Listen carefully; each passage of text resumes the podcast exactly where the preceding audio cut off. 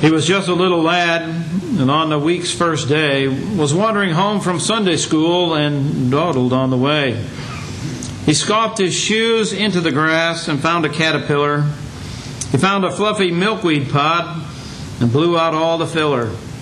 A bird's nest in a tree or, or head, so wisely placed and high, was just another wonder which caught his eager eye. A neighbor watched him zig, his zigzag course and hailed him from the lawn and asked him where he'd been that day and what was going on. Well, I've been to Sunday school, he carefully turned aside and found a snail beneath it. I've learned a lot about God. Hmm. A very fine way, the neighbor said, for a boy to spend his time. If you'll tell me where God is, I'll give you a brand new dime. Quick as a flash, his answer came, nor were his accents faint.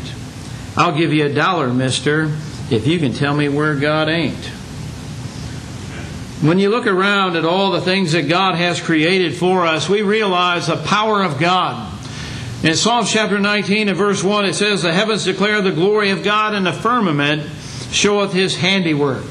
And so when we look out in nature and we see a beautiful sunset, or we see a mountain, or we see a stream, whatever it is that may uh, catch your attention, remember that's just the handiwork of God. Imagine how powerful He really is and how great and awesome of a God that He is for us. And so it's very important for us to realize that God created all of these things for us. And it's there for us to realize that He exists. That little boy had the right answer and the right attitude when he said what he said. Because everywhere you look, you can see God. I've said it's very hard for me to, eh, to even understand the evolutionist or the person that thinks that this all just happened. I, I said it takes more faith to be to, to believe that it just happened than it does to believe that God designed it and created it. God is the giver of life. And we need to understand that. And I believe that it's interesting to know that the book of Genesis starts out with the, the same answer that this little boy had that in the beginning, God. Notice that in Genesis chapter 1, it doesn't start out with in the beginning in a far, far away place. It doesn't start off with Adam and Eve walking in the garden. It doesn't be, say in the beginning when the sun and solar system existed. Or in the beginning, the earth was without form and void. It says, in the beginning, God. For years, scoffers have criticized the Bible for being geocentric. In other words, centered around the earth. That God created the earth and then built the sun, moon, and stars around it. It gave the impression to some that everything evolved around our planet. So it was geocentric. But that's not what the Bible says. The Bible isn't geocentric. The Bible is theocentric, God centered. Everything in the Scripture begins and ends with God. And so we need to understand the power of God and what this world was designed for, why God created it. It centers around Him.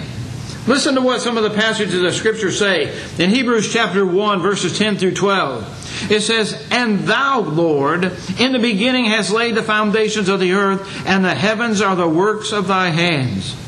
They shall perish, but thou remainest, and they all shall wax old as doth a garment. And as a vesture shall thou fold them up, and they shall be changed. But thou art the same, and thy years shall not fail. What is he telling us? In the beginning was God. God created all of these things, and God created this universe, and from the very beginning of the creation, he realized that it wasn't going to last forever. He created it so it could be folded up and destroyed and done away with. Heaven is where we hope to be. Heaven is our goal. But it's God who created all of these things, and He tells us that it's going to wear out. I've heard scientists that have written and said and, and, and, and made statements to the effect that the earth is winding down. Should that surprise us? It shouldn't surprise us at all. Why? Because we know from the beginning that was God's plan. But yet people don't want to accept what God's Word says. And it tells us that these things shall perish. We know the world's going to end. Jesus tells us that the world's going to end. We see it in by the apostles. They tell us that it, it, it, it is going to end and it's going to be burned up. The earth and the works that are therein shall be burned up. So it's going to be destroyed. So don't be surprised when that happens. It may happen in our lifetime, it may not happen in our lifetime. But the fact of the matter is, God created it, and God can destroy it. In John chapter 1, verses 1 through 3, we can see also that everything in Scripture centers around God. In John chapter 1, beginning of verse 1, it says, In the beginning was the Word, and the Word was with God, and the Word was God. The same was in the beginning with God. All things were made by Him, and without Him was not anything made that was made. When we talk about God in Genesis chapter 1, we're talking about the Godhead God the Father, God the Son, and God the Holy Spirit. We can see that all of those uh, different deities were there, that they all existed. In fact, it was God who said, Let us make man in our image. Who's he talking about? He's talking about God the Father, God the Son, and God the Holy Spirit. And so when He made us, when He made human beings, we were made different than the rest of the creation. We have a soul. He breathed into us and we became a living being. We have a soul. And that soul is going to live forever. And it's either going to be in heaven or it's going to be in hell. Those are the only two choices that we have. And so we need to center our lives around God. And that's the point of the scripture. When we see that in the beginning God is showing us that He is the sinner. And when we talk about the sinner, we're talking about the Godhead. We can look over in uh, Colossians chapter 1, verses 15 through 17. Talking about Jesus, it said, Who in the image of the invisible God, the firstborn of every creature, for by him were all things created that are in heaven and that are in the earth visible and invisible, whether they be thrones or dominions or principalities or powers, all things were created by him, for him, and he is before all things, and by him all things consist. Think about that. Again, the point is, God is the center, and all of these things that we have, all of our societies, all of our government, all of those things were created by God. And so everything in Scripture is built not around the earth, not around man, as some would like for us to think, but around God. Now, why is that?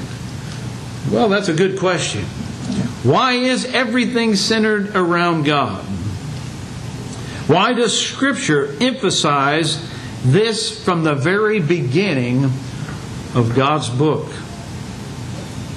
Because God knows that what we focus on in our lives, what we allow our minds to focus upon, influences how we think.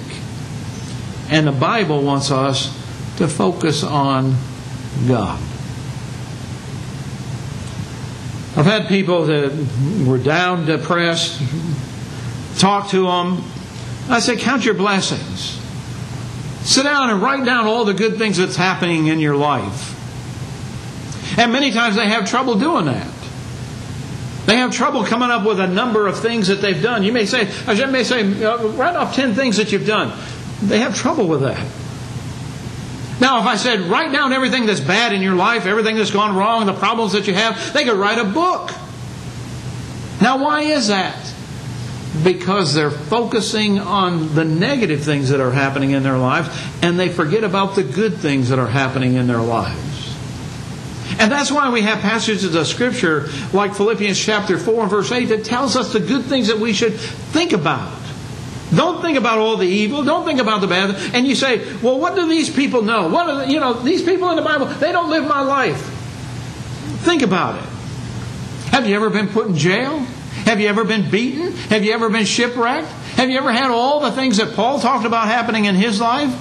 And you see some of those things happening in the other apostles' life? Some died by the sword, some were persecuted. They had problems too, but guess what? They write things like, think on the good things, don't dwell on the negatives. Why? Because we need to stay focused on God and His righteousness. And so it's difficult when we have our affections and our minds in the wrong places. Colossians chapter 3 and verse, verse 2 tells us to set our affections on things above, not on the things of this earth. Why? As a Christian, we should be thinking about heaven, what we need to do, how we need to live, what God expects out of us, so that we can make heaven our home. In Proverbs chapter 23 and verse 7 For as he thinketh in his heart, so is he. If you think you're a loser, you're going to be a loser. If you think you're a bum, a scoundrel, then that's what you're going to be. We have to think about what God says we can become. Remember, we're made in the image of God. That should give us all hope. And even with all the chaos and all the problems that's taking place in our society today, we still need to remember and be reminded that God is in control. And we need to trust Him. Consider what happens when people focus on the things of the earth first. In Genesis chapter 1 and verse 2, it says, And the earth was without form and void, and darkness was upon the face of the earth, upon the face of the deep. And the Spirit of God moved upon the face of the waters. Isn't that interesting the way that talks, the way it says? Many people view the world as being just like that without form, void, and filled with darkness. That's what happens to people when they start by not putting God first. That's what happens when people stop looking to God. Their view of life, or they view life as being empty, formless, and filled with darkness. They end up seeing the world as depressing and ultimately hopeless. That's our world today. There's a lot of people out there in this world that seem hopeless. They think there's no hope. The gospel is a hope. God's given us a way of hope. He tells us what to think about, what to dwell on, what to meditate on. And when we talk about sin, we can look at people and we can say, well, sin looks like it's a pleasure. It looks like fun. The Bible says, you know, what Moses said, he'd rather suffer the afflictions with his people than suffer or than to enjoy the pleasures of sin for a season. The devil makes sin look good. And some of your friends, some of the people you may know, they may make it sound good. Like it's fun. And I'm sure it is in some cases. But the damage that it does to your relationship with God, the damage that it does to your soul, is not worth the price. And that's what Moses realized that it would be better to suffer the shame with his people, the afflictions that they had, than to enjoy the pleasures of sin for a season. How many of us have come to that realization? Well, we know there's some bad sins out there that, yeah, we don't want to be a part of those. But what other sins do we allow in our lives that should not be there? Because we're focusing on the wrong thing. Jesus said in Matthew chapter 6, verses 19 through 21, Lay not up for yourselves treasures upon earth, where moth and rust doth corrupt, and where thieves break through and steal. But lay up for yourselves treasures in heaven, where neither moth nor rust doth corrupt, and where thieves do not break through nor steal. For where your treasure is, there will your heart be also. Where's our treasure? Is our treasure laid up in heaven? And think about what he says there.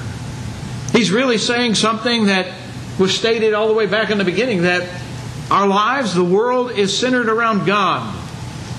And as we've seen there in Hebrews, we see that when it was created, it was all going to be dissolved. And what does Jesus say in this point at this point? In Matthew chapter 6? Don't lay up treasures on earth where moth and rust doth corrupt, Those things can be eaten away, they can destroy, they can rot, they, they can disappear. And where thieves can break through and steal. But lay your treasures up in heaven, where there is no corruption, where there is no destruction, where there is no one that can come in and steal it away, because it's in a safe place with God. So Jesus is telling us think about the good things. Lay up in lay up treasures in heaven. Don't be so concerned about earth. Yeah, I know we all need money. I know we all need things to survive. We probably don't need as much to survive as we think that we do. But where's your treasure? Matthew chapter 6, 22 through 23. The light of the body is the eye. If therefore thine eye be single, thy whole body shall be full of light. But if thy eye be evil, thy whole body shall be full of darkness. If therefore the light that is in thee be darkness, how great is that darkness? What's Jesus saying? He's saying, don't keep your eyes on the treasures of this earth. All you'll end up with is an empty, formless, and dark life. Think about the good things. You talk about the peace that passeth all understanding. There's many people out there in the world that would love to have peace. Would be able to would love to lay their head down and say, eh, you know, they're at peace and sleep and all those good things happen. A lot of times sin causes us to lose that peace. Now there are probably some people out there that are living a very sinful life are, are content and happy. They're not going to be someday if they don't repent and change. But think about it. What are we focusing on? If you lose those things, if you're focused on the, the possessions that you have, and that's all you can see, and you lose that, how much peace are you going to have? But I think that we've all known people that had hardly anything. They were poor, but yet they were, had the peace. Why? Because they had the gospel. As I said earlier, you know, think about it. Sometimes as parents, we want our children to be successful, you know, have a good paying job, have everything going great, you know, be popular. And that happens with some. And I've known of even church members that have pushed their children to try to make them successful in all of those areas that we're talking about. But they didn't really care about their soul in the relationship with God. And I said I would rather have my children be poor and be in a right relationship with God, be saved, than to have everything of this world and be lost. And the same is true for me. I would rather be poor and have a home in heaven than to be lost and have everything. Jesus asked the question, What does it profit a man if he shall gain the whole world and lose his own soul? Or what shall a man give in exchange for a soul? And many people have exchanged their soul, traded it away for a little bit of pottage. Think about our lives. What is your eyes focused on? If you only see the darkness, then your soul's going to be dark. But if you see the good that God wants us to concentrate on and think about, focus on, then our light is going to be bright. You see, your eyes will become darkened because they, that's what they're focused on this dark world.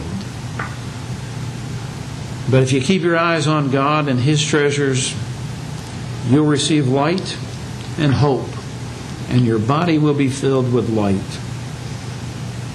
If you focus on the things of this earth and suddenly lose your earthly treasures, then you can feel as if you've lost all reasons for living. There was a man who called on a preacher. The preacher went to see him, and the man had suffered a terrible financial loss. And as they sat and they were talking, the man said to the preacher, Everything's gone. And the preacher looked at him and he said, Well, I'm sorry to hear that your wife died. The guy looked at him kind of strange. He said, And I'm sorry that you've lost your reputation. And he continued to go down a list of other things. And the man looked at him like, What are you talking about? And then finally said, I didn't lose my wife. What are, you, what are you talking about? I didn't lose those things. And he said, Well, you said you lost everything, that everything was gone. And that's the way we are sometimes. We lose something that we think so precious, but we forget all the other blessings that we have. That's why we need to focus on God and what He's done for us. He he has the power to fill our world with life and shape it and fill it with light. In Genesis chapter 1, we hear God speak, and the entire planet snaps to attention. God says, Let there be light, and there's light. He says, He speaks, and the earth moves, and life comes forth out of that earth that He created. Plants begin to grow.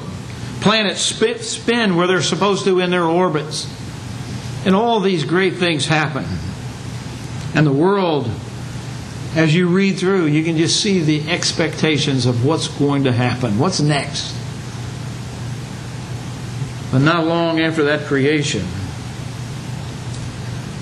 the devil shows up. And God had given instructions to Adam, told him what he needed to do in the garden. And the devil shows up and tempts Eve, and she gives in to that temptation. And God is rejected.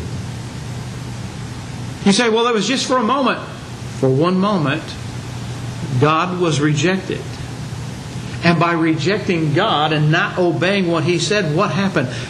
They were separated from God and they hid themselves from God. You say one sin won't affect you? Look at their one sin. One sin has an impact on all of us. And we need to understand that. They no longer desired His will in their lives. They wanted to do what they wanted to do. They wanted God, they didn't want God in control of their lives. They wanted to be in control of their lives. Now, I want to say, I'm thankful that God gives us a choice. That He didn't just wind us up and make us robots and say, this is what you're going to do and how you're going to do it. He gave all of us a choice. We have a choice of doing what He wants us to do, or we can reject it. But what happens when we reject God? What happens when God is not the focus of our lives, is not the center of our universe, our lives? We remove Him from His throne and we put ourselves in its place. Look at Romans chapter 1. and as I read this, you tell me, does that remind you of anything today? Romans chapter 1, beginning of verse 21 Because that, when they knew God, they glorified Him not as God, neither were thankful. I want to stop right there. Because when they knew God, they glorified Him not as God. Now, as I've said, it takes more faith, I think, to believe in evolution and, and the, the, Big Bang theories and all these other theories that are out there. I think it takes more faith to believe that than to believe that there was a creator, that creator was God, and that He designed it and created it spoke it into existence. And I would imagine that most people that are out there in the world believe that there is something that created this, that it didn't just happen out of nothing. I would believe that the majority of people that, that disavow God, to say that He does not exist, still believe that there's something that made all of this happen. And so when people say they're there might be something, but yet they're not willing to listen. What are they doing? Are they not doing what it says there in Romans? Because they knew God. In this particular case, it sounds like they knew who God was. They knew God and they glorified Him not as God. They didn't put Him in the right place. And that's what happens. People say, well, maybe there's a creator, maybe there's a designer, maybe there's this or that or whatever. But do they put God in the right place. And then notice what it says neither were they thankful. Why is that so important? You would think that it would be enough because that when they knew God, they glorified Him not as God. Why not just leave it at that? Because the Holy Spirit, who is inspiring Paul to write these words, wants us to realize that thankfulness is something that is very important in our lives. Because when we're not thankful, it's very easy to start thinking that I've accomplished it all by myself. I don't need God. I don't need a God. I don't need Him on His throne. I don't need Him to control my life. But when I'm thankful, I'm realizing it isn't all me. It isn't all about me. That God has blessed me. And so let's read on. Neither were thankful, but became vain in their imaginations, and their foolish hearts were darkened. Professing themselves to be wise, they became fools. You think that describes people today in our society? People that think they know everything. There's no God. There's no there's there's nothing after this. We're wasting our time even being here. They've become foolish. Verse 23 and changed the glory of the incorruptible God into an image made like to a corruptible man, and to birds and four footed beasts and creeping things. Wherefore God also gave them up to uncleanness through the lust of their own hearts, to dishonor their own bodies between themselves. What are they doing? They didn't put God in his rightful place.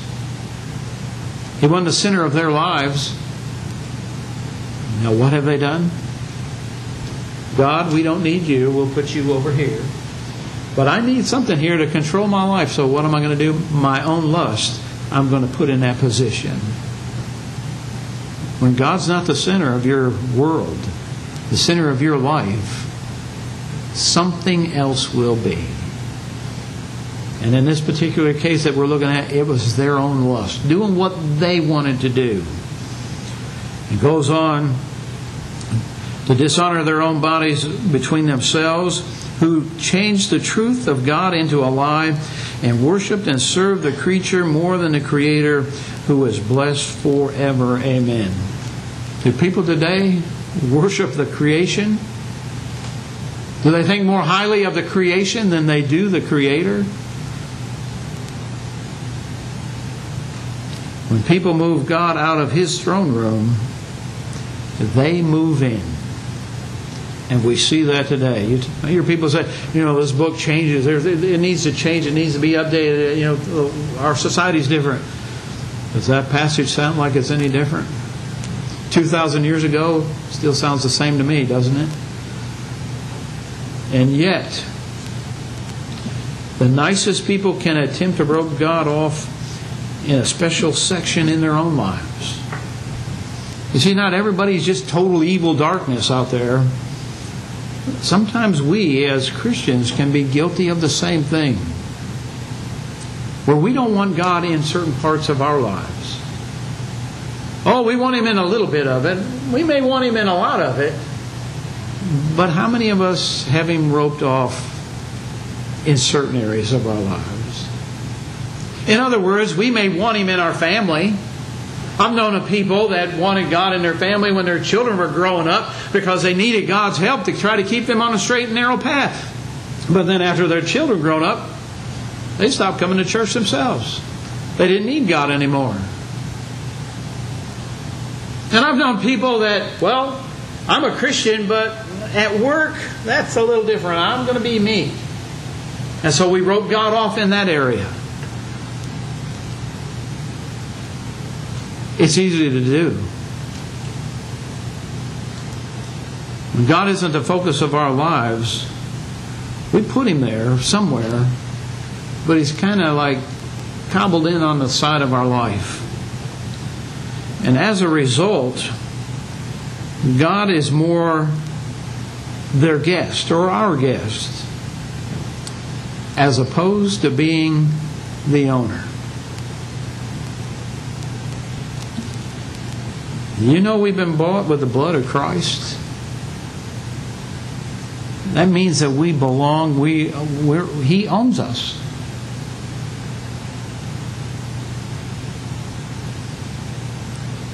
A lot of people don't want God in the center of their lives. They've kind of got him scotch taped in. Use him when they need him. Sort of like an insurance policy. You just carry it and use it only when you need it. That's what we do with God. Something bad happens, I'm going to have surgery, I need help, I need something. Well, I need God. But then when everything gets going good, we drop God like a hot potato. The reality of the matter is this that God needs and must be first in our lives if we want His blessing in ours. Because God is all knowing and we are not. If He is not on the throne, we tend to make our decisions based on what we think is right rather than what God knows is right. I read an interesting story about a man. Well, it's about a boy, and I'm sure that we've all can relate to this, who had learned to drive. He was in the family van, and there was a snow, big, a lot of snow, and he and his the family friend were in the van, and they got stuck in a snowdrift. And the family friend went to the house or was going to the house to get a shovel, but the boy thought that he could solve the problem himself. He'd seen others rock their vehicles in and out of a snowbank, and I'm sure most of us in here uh, have tried that from time to time. Sometimes it works and sometimes it doesn't. But in this particular case, the boy had seen other people do it, so he was going to try it himself. And so he put the car or the uh, van in forward and then reverse and then forward, then reverse and forward and reverse, and repeatedly did that. And it did not accomplish anything except, as some of us would know, he ruined his transmission. It wasn't his transmission, it was the family's vehicle. he managed to destroy the vehicle's transmission. He hadn't meant to destroy that transmission, but because he was acting upon his ill informed belief, he did extend, extensive damage to that vehicle. That's what happens with us. That's what happens to mankind when we place God as a servant rather than the guide and owner and God in our life. We do damage to ourselves. We hurt ourselves. May not be intention, that wasn't our plan, but that's what we do. There was a man who had a dream. He saw Jesus standing outside the door of his home. Jesus was knocking on the door, and the man opened it up for him. And Jesus asked if he could come in. Almost immediately, Jesus, as he went into the house, he saw that there was another closed door in the house, and so he went and he started knocking on that door. Well, the man didn't really want him to go into that room of the house, but he finally opened the door so Jesus could go through. And then Jesus goes into the room and he immediately walks to the closet and he starts knocking on the closet door. Now, the man really doesn't want him to open the closet door, but he opens the door. But he wakes up from his dream. And he realizes that he had closed God out of certain parts of his life. And I said, as, and as I said earlier, that's what we do. It's not intentional. But do we want people at work to know that we're a Christian, that we have a higher standard, God's standard that we live by? Do we want our neighbors to know that?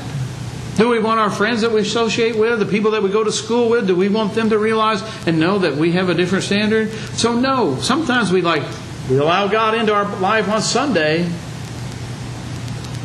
but as we go about our daily lives, there's areas we don't want him to see. We want him to see what we do, how we conduct our lives, what entertains us, what we say, or do we rope him off? Close the door so he can't get in. God is all knowing. God knows what we do, and we need to understand that we cannot close God out. And so don't close the door on God because God loves us, He loves you. Your life must be centered on Him just like we like it was in the beginning of Genesis, that it revolves around God. And that's the question. Does your life revolve around God? Is He the center? Is He the focus? Is He what sustains you? Is He the one that you want to please in your everyday life? Is it in His kingdom? Is it in His in His heaven that you're laying up your treasures? Do you trust God with your heart and your soul? If not, I would encourage you to make changes in your life. And if you're not a Christian, to become one. Jesus said, He that believeth and is baptized shall be saved. He that believeth not shall be damned. You can do that today. But if you are a Christian, you need to realize how important it is to have Jesus, to have God, to have the Spirit in your life. God's Word is what dwells in us. We do that by studying His Word and placing it in our heart, using it in our everyday life. That's how the Spirit guides us. The Bible teaches us that it can be in us. God's in us, Christ is in us, but they're only there if we allow them to be, be there. And so I want to encourage you today to open your heart and your life to Him and let Him guide you. And never forget that He's in control. This morning, if you need to respond to the invitation, you can do so while together we stand and sing.